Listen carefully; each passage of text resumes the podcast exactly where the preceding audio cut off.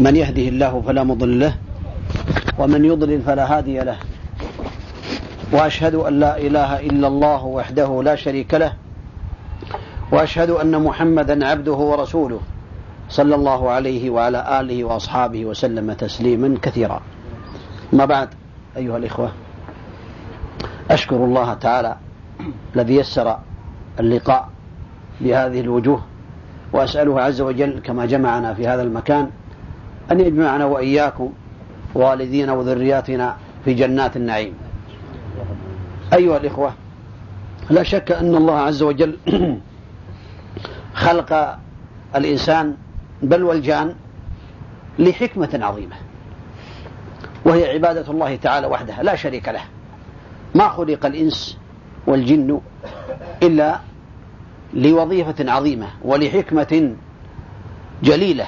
وهي عبادة الله تعالى كما قال وما خلقت الجن والإنس إلا ليعبدون ما أريد منهم من رزق وما أريد أن يطعمون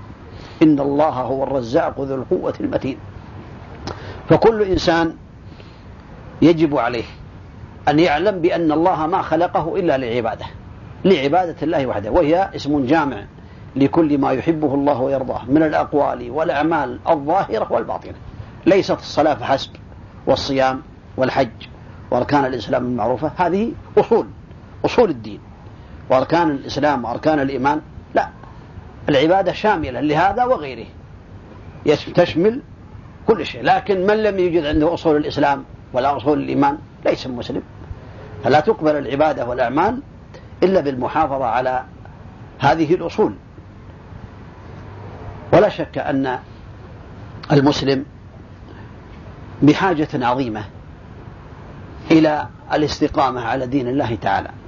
إذا عرف أصول الدين شهادة لا إله إلا الله ومعناها لا معبود بحق إلا الله وشهادة أن محمد رسول الله ومعناها الاعتقاد الجازم أن محمد بن عبد الله عليه الصلاة والسلام هو رسول الله حقا أرسله الله للجن والإنس لا نبي بعده عليه الصلاة والسلام إلى قيام الساعة وعلم بأن الصلاة هي عمود الإسلام من لم يصلي ولم يقم بها ليس من المسلمين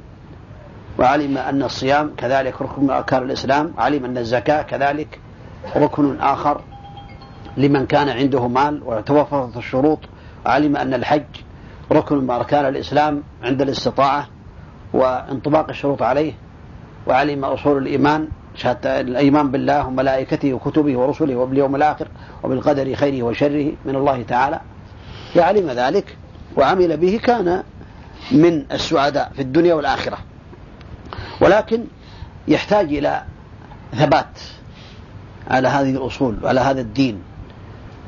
إذا كان النبي عليه الصلاة والسلام يقول يا مقلب القلوب ثبت قلبي على دينك وهو رسول الله حق عليه الصلاة والسلام يا مقلب القلوب ثبت قلبي على دينك يا مصرف القلوب صرف قلوبنا على طاعتك حتى قال له بعض النساء عليه الصلاة والسلام حينما قال يا مقلب القلوب ثبت قلبي على دينك سئل قال وأنت رسول الله قال إن القلوب بين إصبعين من أصابع الرحمن يقلبها كيف يشاء إذا فهذا يدلنا على أن أحوج الناس وأحوج من النبي عليه الصلاة والسلام إلى أن ندعو بهذا الدعاء يا مقلب القلوب ثبت قلبي على دينك ثبات على دين الله تعالى هو بيد الله تعالى لأن القلوب بين إصبعين من أصابع الرحمن ولكن يعين الإنسان على هذا على الثبات على دين الله تعالى بعد توفيق الله تعالى أول, أول ذلك المراقبة لله المراقبة يعلم بأن الله يراه يعلم بأن الله مطلع عليه سبحانه وتعالى يعينه على طاعة الله يعينه على الالتزام بدين الله فإذا قرأ القرآن استفاد الله عز وجل يقول ألم ترى أن الله يعلم ما في السماوات وما في الأرض ما يكون من نجوى ثلاثة إلا هو رابعهم ولا خمسة إلا هو سادسهم ولا أدنى من ذلك ولا أكثر إلا هو معهم أينما كانوا ثم ينبئهم بما عملوا يوم القيامة إن الله بكل شيء عليم قال وعنده مفاتح الغيب لا يعلمها إلا هو ويعلم ما في البر والبحر عليكم السلام ورحمة الله وبركاته وما تسقط من ورقة إلا يعلمها ولا حبة في ظلمات الأرض ولا رطب ولا يابس إلا في كتاب مبين يعلم السر أخفى أي أخفى من السر لا يخفى عليه خافية يعلم خائنة الأعين وما تخفي الصدور إذا تحقق هذا في ذهن المسلم فإنه في هذه الحقيقة سيلتزم بطاعة الله تعالى هذا ضابط يضبط المسلم لأنه إذا علم بأن الله يراه لا يمكن أن يعصيه سبحانه وتعالى ولا يمكن أن يخالف أمر النبي عليه الصلاة والسلام ولهذا يقول بعض القائلين إذا ما خلوت الدهر يوما فلا تقل خلوت ولكن قل علي رقيب ولا تحسبن الله غافلا ولا إما تخفي عليه يغيب إذا ما خلوت بريبة بظلمة والنفس داعية إلى الطغيان وصنع وقل يا نفس إن الذي خلق الظلام يراني قال بعض القائلين يا من يرى مد البعوض جناحه في ظلمة الليل البهيم الأليلي ويرى نياط عروقها في نحرها المعوض تعرفون البعوض تكون النامس أو كذا ناموس بعض الناس يسميه نعم، نعم. ها نعم، الله عز وجل يرى مد جناحه حينما يمد أنت ما ترى هذا البعوض يعني لعلك تراه بس بجسمه لكن كونك تراه يمد جناحه في في في في, في النور الله يرى مد جناحه في النور في, في الظلمه يا من يرى مد البعوض جناحه في ظلمة الليل البهيم الأليلي بس يرى أعلم يرى أعظم من ذلك ويرى نياط عروقها في نحرها هل هذا النامس هذا البعوض العروق التي تجري في النحر أو تكون في مكون يراه سبحانه وتعالى بل يرى أعظم قال ويرى والمخ يعني ويرى المخ بعد العظام يراها والمخ يجري ما ترون احنا نرى مخ الذهب الأغنام والإبل والبقر إذا كسر العظم نرى المخ أليس كذلك ها؟ لكن الله يرى مد البعوض جناحه ويرى نياط عروقها بنحرها والمخ يجري في تلك العظام النحلي بعد يرى إذا هذا لا يخفى عليه خافية يعلم السر وأخفى سبحانه وتعالى فالمسلم إذا تحقق ذلك عنده يكون عنده مراقبة لله ولهذا لقمان الحكيم حينما أوصى ابنه قال يا بني إنها إن تكون مثقال حبة من خردل فتكون في السماوات أو في الأرض يأتي بها الله إنها إن تكون مثقال حبة من خردل فتكون في السماوات أو في الأرض يأتي بها من يعرف حبة الخردل ترون قد رأيتم حبة الخردل والله نسمع إيه، تعرفون حب الرشاد إيه؟ اللي يقولون الثفة أحيانا نعم نعم. ثفة هذا حبة الخردل أصغر منها بعد تكون كثيرة في اليمن أصغر ها يا بني إنها إن تكن مثقال حبة من خردل فتكن في السماوات أو في الأرض يأتي بها الله إن الله لطيف خبير لا يخفى عليه خافية يا عبد الله عليك أن تراقب الله تعالى إذا كنت في ظلمة ما عندك أحد أو كنت في برية أو كنت في بيت مظلم أغلقت الأبواب وأرخيت الأستار وأطفئت الأنوار فاعلم بأن الله يراك سبحانه وتعالى كان بعض ذكر ابن رجب رحمة الله عليه أن رجلا كان في برية في صحراء فوجد امرأة أراد منها شيئا حرمه الله تعالى فامتنعت امرأة في ظلمة في في مكان بعيد عن الناس ما عندها أحد فامتنعت فخشي أن يكون يعني هناك أنها خشيت من بعض الناس قال ما عندنا ما يرانا إلا الكواكب ما عندنا أحد ما يرانا إلا الكواكب النجوم قالت فأين كوكبها أين الذي كوكب الكواكب فهرب وتركها علم بأن الله يراه سبحانه وتعالى وذكر ابن رجب رحمة الله عليه في كلمة الإخلاص كذلك أن رجلا دخل بيتا واسعا ووجد فيه امرأة وأمرها أن تغلق الأبواب مكرهة بالقوة تغلق الأبواب أغلقت الأبواب مسكين المرأة ضعيفة ثم قال هل بقي من الأبواب شيء لم يغلق بقي أبواب قالت نعم يبقى الباب الذي بينك وبين الله أغلقه أغلق الباب الذي يعني أغلق الباب حتى ما يراك الله فهرب وتركها لله تعالى علم بأن الله يراه ولهذا قال النبي عليه الصلاة والسلام لا يزني الزاني حين يزني وهو مؤمن ولا يشرب الخمرة حين يشربها وهو مؤمن يعني يكون الإيمان إما مفقود عنده أصلا يكون من الكفار أو يكون الإيمان ضعيف في قلبه ولم يقوى على أنه يعني يمنعه من هذه الجريمة فلا شك أن المراقبة لله تعالى هي أعظم الأمور التي تعين الإنسان على طاعة الله وطاعة النبي عليه الصلاة والسلام إذا علم بأن الله يراه مطلع عليه فإنه يقوم بالأعمال ويحسن العمل لله تعالى ابتغاء مرضاة الله تعالى الأمر الثاني الذي يجعل الإنسان يلتزم بطاعة الله في الغالب بعد هو العناية بحلقات الذكر والاعتناء بقراءة القرآن الكريم مع التدبر ومعرفة معاني الكلمات وحضور حلقات العلم وحضور حلقات الذكر ذكر أهل السنة والجماعة لا, لا, ذكر الصوفية حتى يستفيد الإنسان يكون على صلة يكون على صلة مع الله تعالى ويكون يذكر دائما أما إذا ذهب وتر يعني مع أصحاب السوء وجلساء السوء يدعونه إلى الباطل ويدعونه إلى الشر فعليك الأمر الأعظم من ذلك أن يدعو الله تعالى أن يصلح قلبه وعمله ولهذا قال النبي عليه الصلاة والسلام فيما يرويه عن ربه في الحديث القدسي يا عبادي كلكم ضال إلا من هديته فاستهدوني أهدكم كلكم كلنا جميع الناس الجن والإنس كلهم ضال إلا من هديته فاهدوني استهدوني أهدكم ولهذا كان النبي عليه الصلاة والسلام يقول لعلي يا علي قل اللهم إني أسألك الهدى والسداد الهدى واذكر بالهداية هداية الطريق والسداد إصابة الغرض أو إصابة يعني الهدف أو كما قال النبي عليه الصلاة والسلام هذا النبي عليه الصلاة والسلام يوصي علي بن أبي طالب رضي الله عنه بأن يسأل الله الهدى ونحن أولى نحن أولى بأن يسأل الإنسان ربه الهدى يا رب اهدني يا رب سددني اللهم إني أسألك الهدى والسداد كان من دعاء النبي عليه الصلاة والسلام اللهم إني أسألك الهدى والتقى والعفاف والغنى هذا النبي عليه الصلاة والسلام يسأل الله الهدى ونحن لا نسأل الله الهدى فعليك يا عبد الله أن تذكر ذلك وعليك أن تعتني بحلقات العلم حلقات العلماء أهل السنة وهم قليل وهم قليل كما قال النبي عليه الصلاة والسلام لا تزال طائفة من أمتي على الحق منصورة لا يضرهم من خذلهم ولا من خالفهم حتى يأتي أمر الله هم غرباء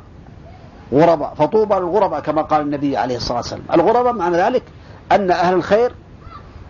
قليل في أهل الشر الغرباء هم من يطيعهم أكثر من من يعصيهم أو هم أناس يصلحون إذا فسد الناس ولا شك أن هؤلاء قليل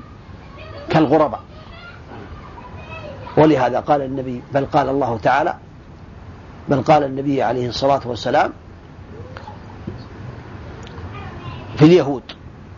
افترقوا افترقت اليهود على إحدى وسبعين فرقة إحدى وسبعين كلها في النار إلا واحدة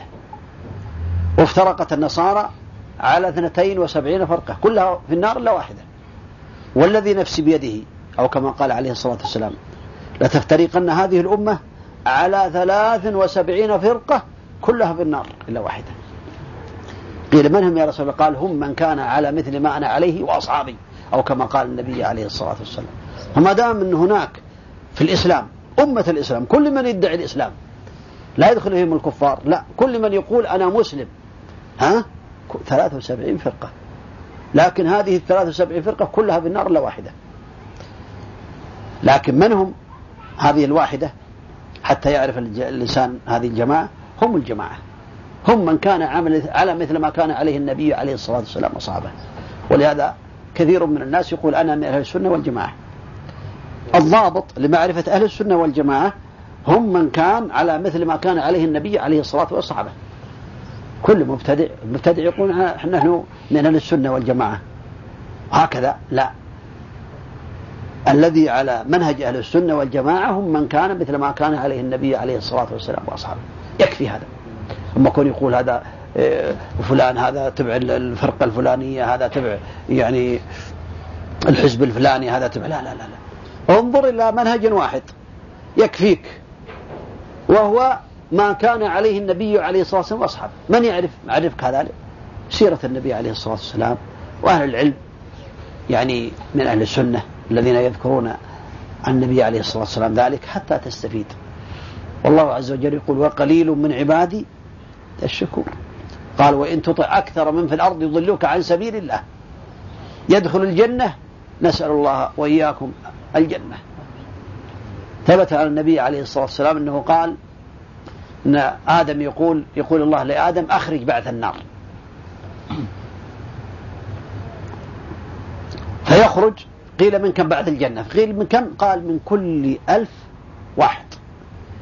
أو كما قال النبي عليه الصلاة والسلام ألف واحد وتسعمية وتسعة وتسعون في النار الله أكبر هذا هذا من الأمة من من من جميع ذرية آدم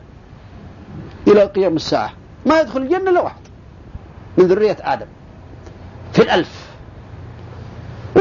وتسعة وتسعون في نار جهنم نسأل الله العافية ولهذا حصل هذا الكرب أو هذا الحديث يعني أوجد في نفوس الصحابة الخوف من الله تعالى فقال إني أرجو الله تعالى إني لأرجو أن تكونوا ربع أهل الجنة فكبروا فقال إني لأرجو أن تكونوا ثلث أهل الجنة فكبروا قال إني لأرجو أن تكونوا شطر أهل الجنة أي نصف أهل الجنة ثم بين بأن في الناس أمة عظيمة تكثر أهل النار وهم يأجوج ومأجوج أو كما قال النبي عليه الصلاة والسلام فأنت كن من القليل كن غريب بعض الناس إذا رأى بعض الناس يعملون المعاصي ويعلمون الجرائم ويقعون فيما حرم الله ويتركون بعض الواجبات يقول لا الناس يعملون هذا الناس يعملون كيف لا لا تنظر إلى عمل الناس ولا تنظر إلى عمل الكثرة فإنك إذا نظرت إلى كثرة الناس وكثرة أعمال الناس أضلك عن سبيل الله وإن تطع أكثر من فرض يضلك عن سبيل الله فوصيتي لا أريد أن أطيل عليكم وصيتي لنفسي أولا ثم لإخواني آه، المراقبة الله تعالى في السر والعلن مراقبة الله في السر والعلن ومراقبة ما يحبه الله مراقبة ما يحبه الله تعالى فإذا راقبت الله تعالى وعملت بما يحبه الله تعالى نجوت وسعدت في الدنيا والآخرة وأحبك الله وإذا أحبك الله جعلك سعيدا في الدنيا والآخرة فتكون رغبتك هي الفوز بالجنة والنجاة من النار الهدف الغاية هي أن تفوز بالجنة وتنجو من النار وأعظم من ذلك رضوان الله تعالى الله عز وجل يقول والمؤمنون والمؤمنات بعضهم أولياء بعض يأمرون بالمعروف وينهون عن المنكر ويقيمون الصلاة ويؤتون الزكاة ويطيعون الله ورسوله أولئك سيرحمهم الله إن الله عزيز حكيم وعد الله المؤمنين والمؤمنات جنات تجري من تحت الأنهار خالدين فيها ومساكن طيبة في جنات عدن مساكن طيبة في جنات ورضوان من الله أكبر يعني رضوان الله عليك أكبر من الجنة فعليك أن يكون هذا هو هدفك أسأل الله الذي لا إله إلا هو بأسمائه الحسنى أن يصلح قلوبنا وأعمالنا وأن يوفقنا وإياكم لما يحب ويرضاه وأن يرزقنا العمل العلم النافع والعمل الصالح وصلى الله وسلم وبارك على نبينا محمد وعلى آله وأصحابه أجمعين أما بقية الكلام فقد تكون أسئلة مناقشة بيني وبينكم أو عن طريق أوراق أو غير ذلك نسأل الله لنا ولكم التوفيق والسداد وصلى الله على محمد نعم الشيخ على ما قدم خير جزاء ولكن قبل إن شاء الله نشرح بالأسئلة نذكر هذه الوجوه الطيبة أن ستبدأ الدورة إن شاء الله غدا وهي كما هو مكتوب في السبورة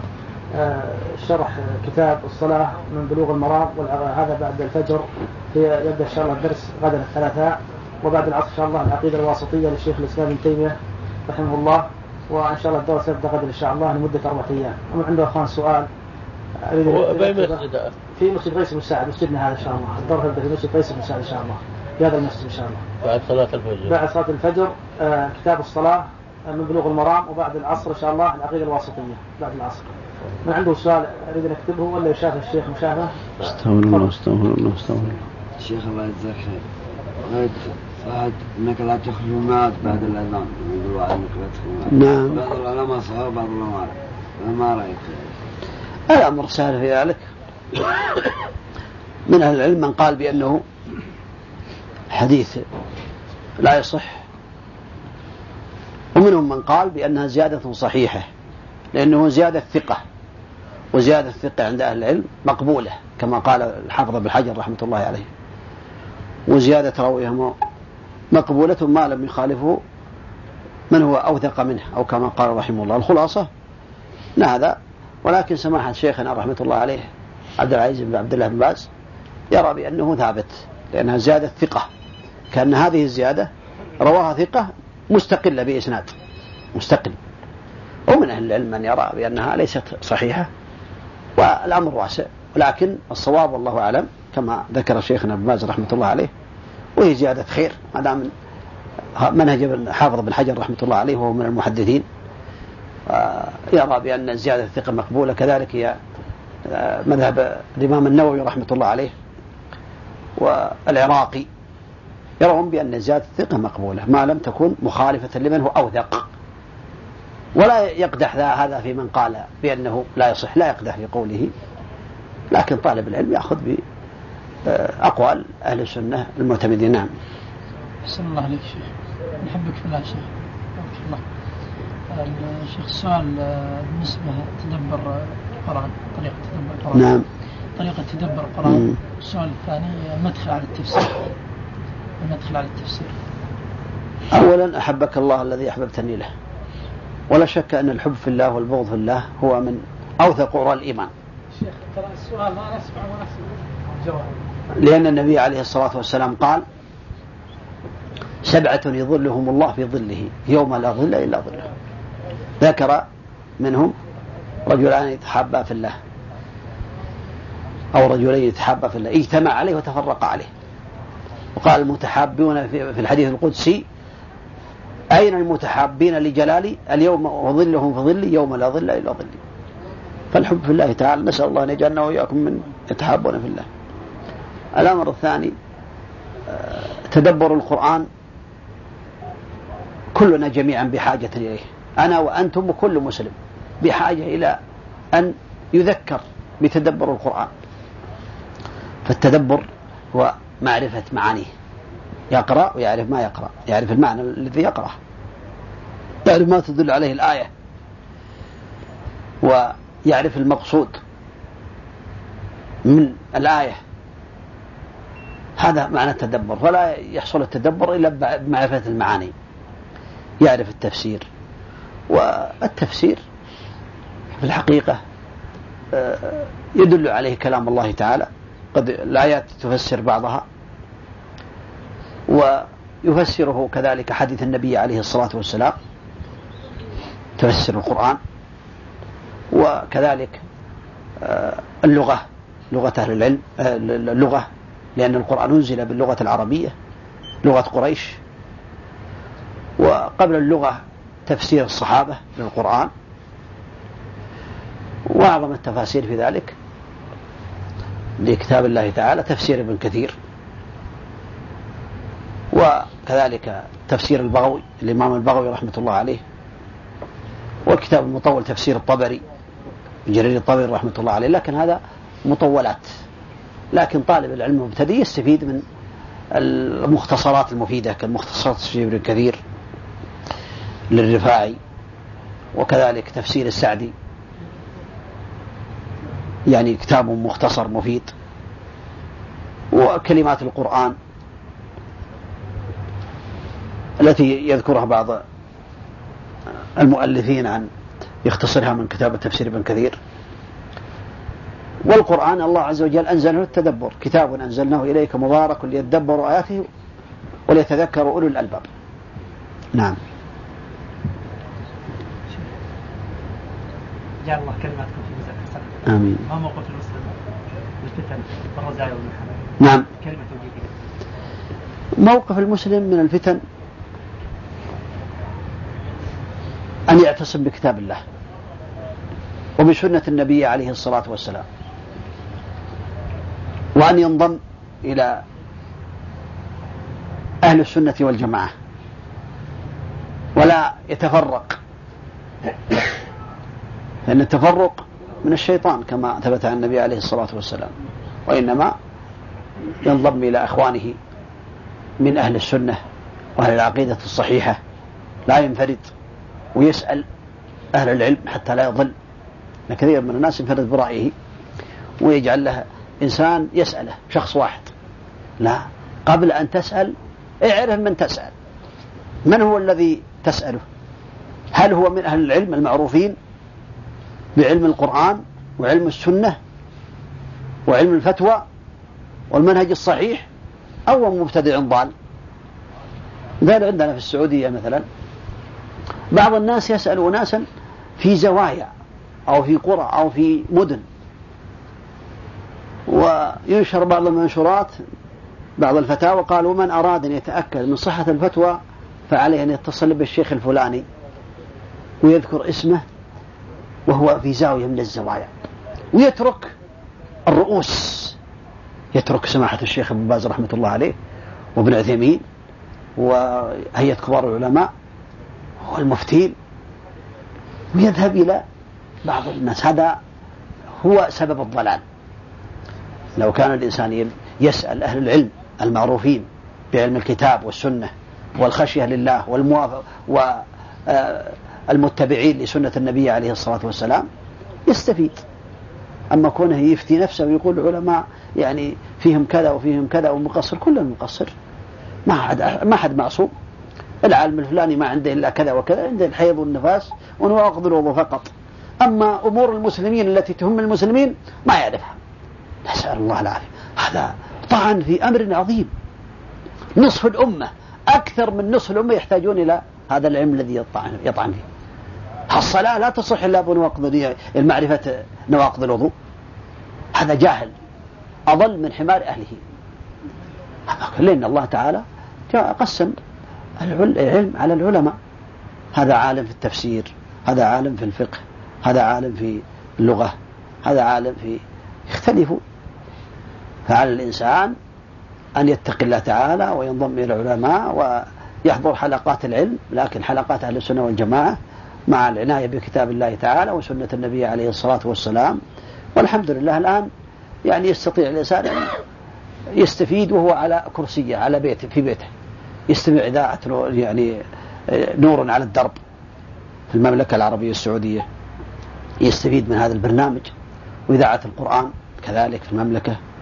ويستفيد من العلماء المعروفين ولا يتبع بعض الناس فيضل هذا الذي أراه والله أعلم نعم شيخ الله يجزاك خير أن الرسول نهى عن الدرس بعد صلاة نعم الرسول عليه الصلاة والسلام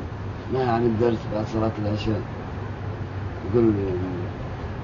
وما لا يصح ايه ثبت عن النبي عليه الصلاة والسلام أنه كان يكره النوم قبل صلاة العشاء ها والحديث بعدها الحديث بعدها بعد صلاة العشاء هذا حديث ثابت عن النبي عليه الصلاة والسلام لكن ذكر أهل العلم بأنه إذا كان الحديث في طلب العلم أو في الحديث الرجل لأهله أو خدمة الأهل أو إكرام الضيوف ذكروا بأن ذلك لا بأس لأن النبي عليه الصلاة والسلام يذكر بأنه كان ربما آه، يعني تحدث بعد صلاة العشاء مع الصحابة مع أبي بكر وعمر في مصلحة المسلمين وغير ذلك فالأمر يحتاج تفصيل أما كونه يسهر على قيل وقال وكثرة السؤال إضاءة المال بشرط بشرط إذا كان الإنسان يتحدث بعد صلاة العشاء ألا ينام عن صلاة الفجر أما إذا كان الحديث ولو كان قراءة القرآن بعد صلاة العشاء يعلم بأنه لو قرأ القرآن واستمر في قراءة القرآن ينام عن صلاة الفجر فسهره محرم لا نقول قراءة القرآن محرم لا السهر هذا السهر محرم لأنه يودي ويوصل إلى ترك صلاة الفجر نعم شيخ الله فيك هل يجوز أن تفرح بما أصاب الكفار من مصائب وهل يجوز مساعدتهم في المحن اللي نعم هل يجوز أن تفرح بما أصاب الكفار من محن ومصائب وسوء ايه. وهل يجوز مساعدتهم ما يعني ماديا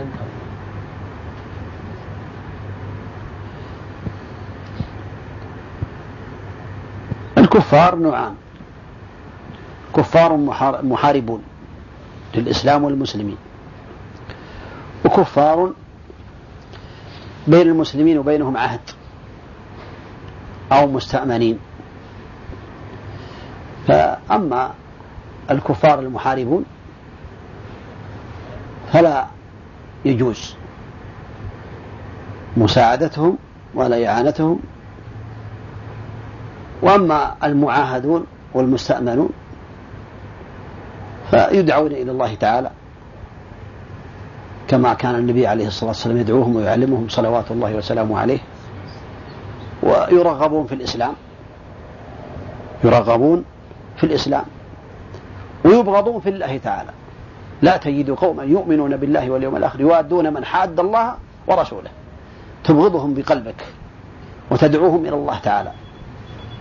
هذا إذا كان عند إنسان علم أما المساعدة للكفار الذين ليسوا بمحاربين فعلى حسب المصلحة وعلى حسب الحوال إن كان مساعدتهم على المسلمين يساعدون على المسلمين حتى ينتقم من المسلمين وحتى آه، يحارب المسلمين هذا كفر ردة أما إذا كان مساعدتهم يعني مثلا يعني أصابهم غرق أو أصابهم مصائب أو أصابهم فقر فمساعدتهم على حسب ما يراه ولي الأمر أو غيره حتى من الأفراد لو كان لو رأيت كافر فقير مسكين ما عنده شيء وليس بمحارب محارب ليس من المحاربين بين المسلمين وبينه عهد أو ذمي عامل كافر مثلا في بلد المسلمين هذا يقال يعني مستعمل يعني فأنت إن ساعدته من غير الزكاة لعلك يعني تتألفه من باب التأليف فلا بأس بذلك لكن ما تساعده من الزكاة هالأمر يحتاج تفصيل ما يحتاج إنسان يدخل فيه بدون تفصيل ها يحتاج إلى تفصيل وكل عمل الإنسان يجب عليه أن يكون لله عملك لله حتى ولو ساعدت الكافر ها لو ساعدته المستأمن يعني من غير الزكاة تساعده من أجل ترغيبه في الإسلام ترغيبه كان النبي عليه الصلاة والسلام يرغب ربما بالهدية وربما بالزيارة هذا صفوان بن أمية رضي الله عنه كان كافرا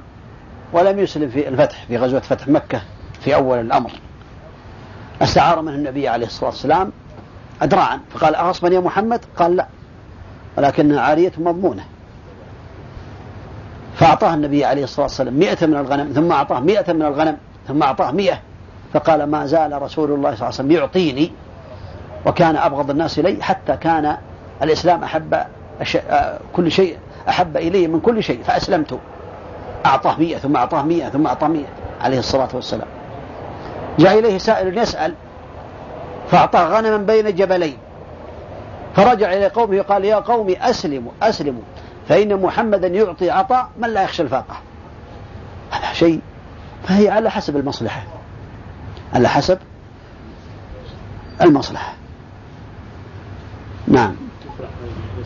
تفرح نعم. يعني الفرح يعني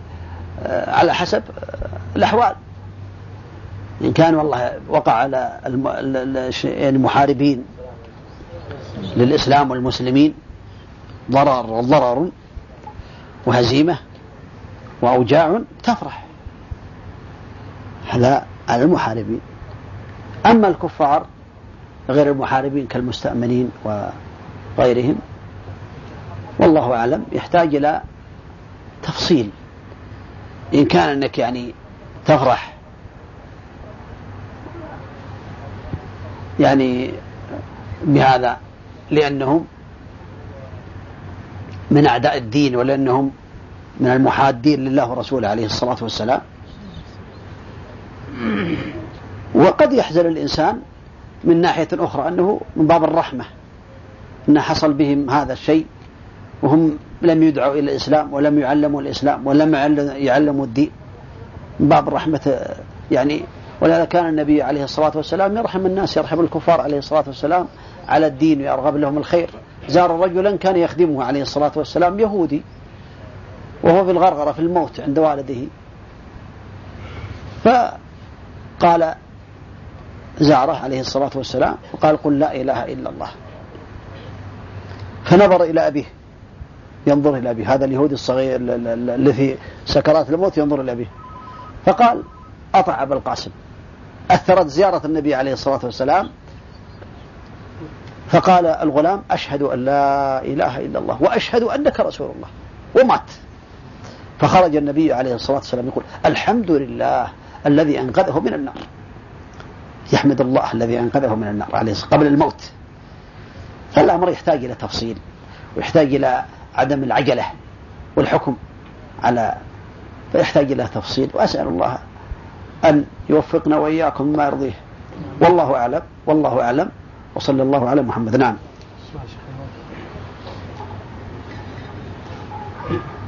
السؤال يقول يا شيخ بارك الله فيك وبارك انا وبفضل الله سبحانه وتعالى اصرف على اخي حيث انه عاطل عن العمل هل يجوز لي ان احسب ذلك من الزكاه؟ جزاكم الله والله ان كان تصرف عليه يعني كون نفقته تجب عليك وهو في بيتك يعني مع أهلك فالأولى ألا تحسبه من الزكاة إلا إذا كان منفردا عنك إذا كان رجل منفردا عنك مستقل أما إذا كنت تنفق عليه في الأصل تنفق عليه في الأصل تلزم تلزمك نفقته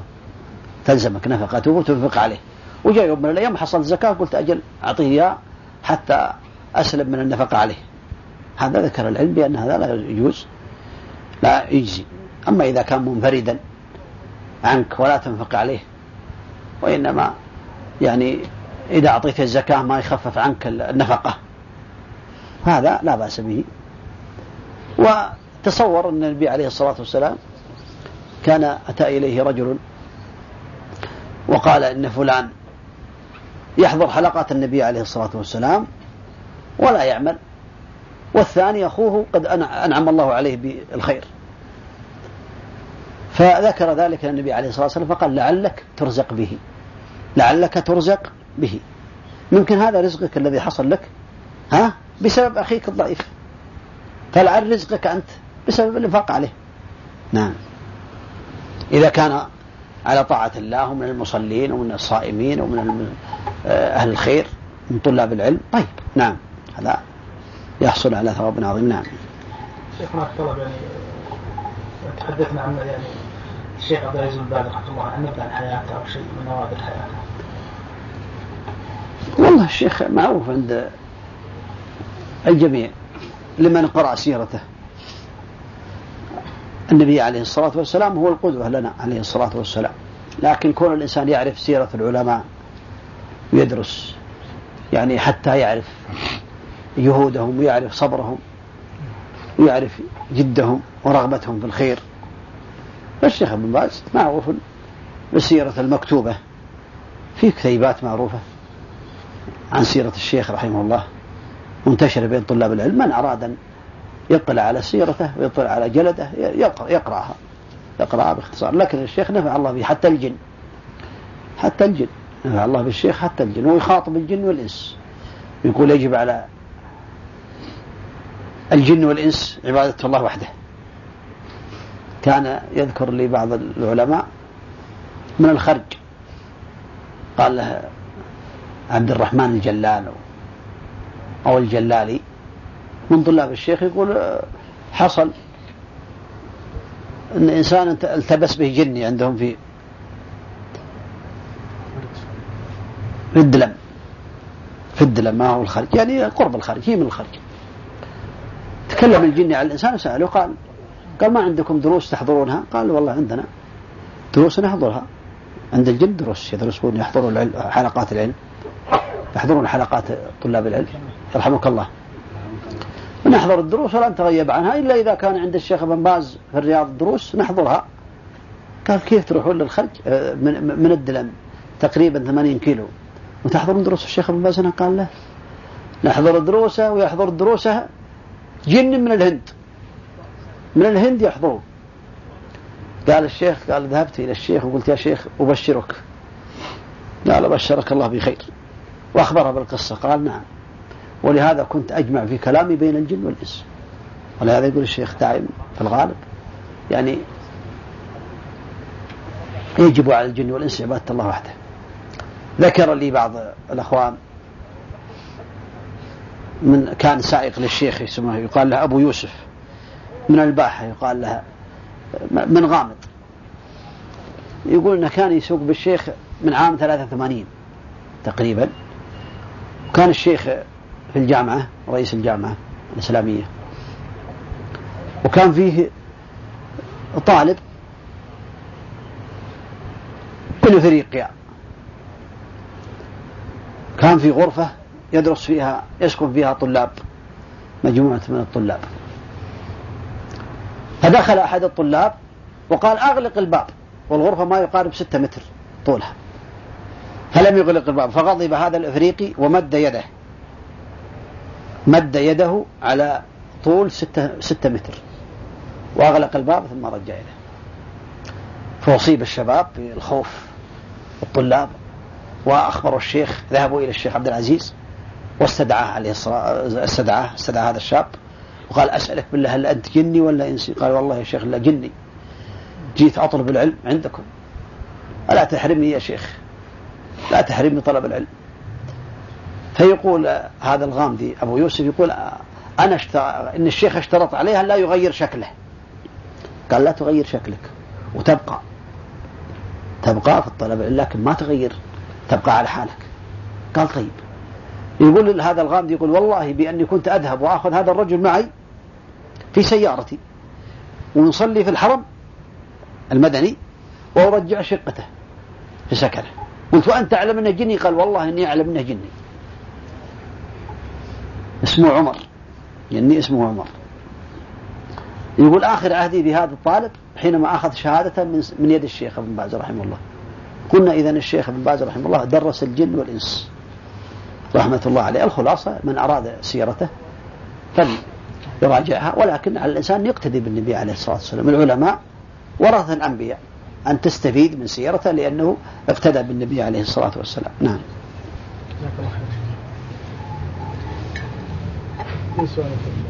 بسم الله لا تطولوا على الاخوان على اساس الدوام اي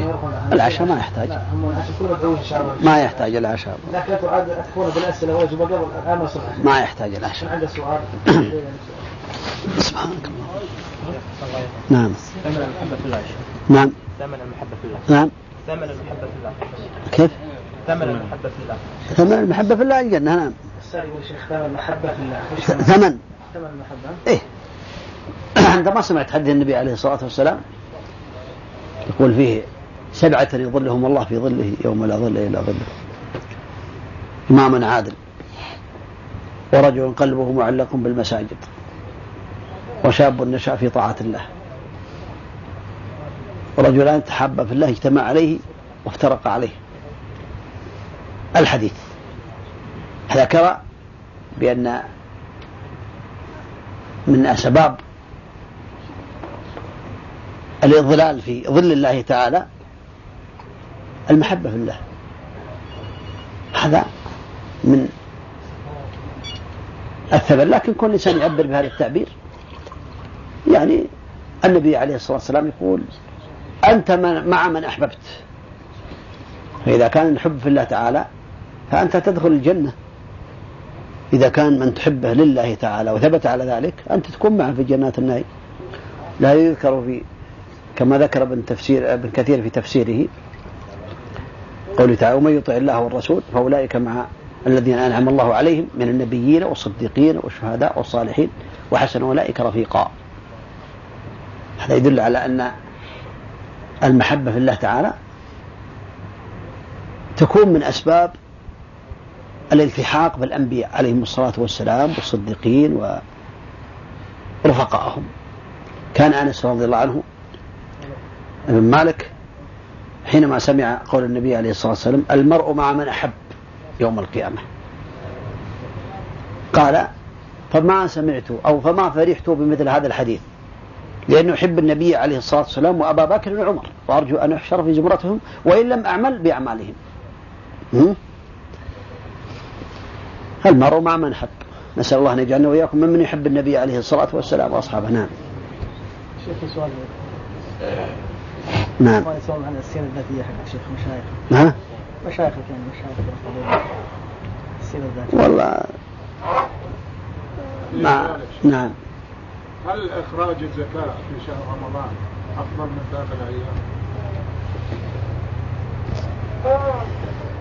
لها فضيلة بس ما يأخرها لها فضيلة إذا قدمها أما التأخير لا يعني إذا حلت لك الز... عليك الزكاة الآن في شعبان وتقول لا أنا أخرها حتى رمضان لا ما يجوز أخرجها لكن كون الزكاة تحل عليك في في رمضان تحل عليك الزكاة في في في محرم أو في صفر فقلت أنا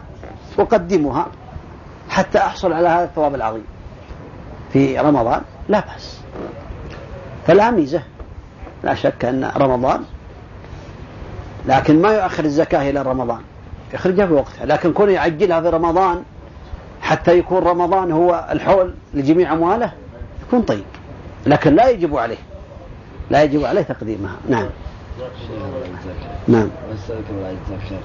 ما أفضل إلى المقبرة الصلاة على الموتى أو الدروس نعم أفضل الدروس أو الذهاب المقبرة يجمع بينها كيف الصلاة على الموتى فين؟ ان اذهب الى المقبره صلى الموتى ولا افضل الدروس افضل لكن يجمع بين الخيرين يحضر الدروس دروس ما تكون تكون في الصباح وتكون في المساء ويعني الصلاه على الاموات تكون مع صلاه المسلمين يعني يعني بعد الصلوات في الغالب يجمع بين الامرين لكن لا يضيع وقته يذهب كل بس يصلي على الأموات ويترك طلب العلم يجمع بين كل خير ما يترك المؤمن لا يشبع من خيره حتى يكون منتهى الجنة ها؟ نعم شكر الله لشيخنا هذه الكلمات ونسأل الله سبحانه وتعالى أن تكون في ميزان حسناته يوم أن يلقى الله ونسأل الله سبحانه وتعالى أن يتقبل منا ومنكم صالح الأعمال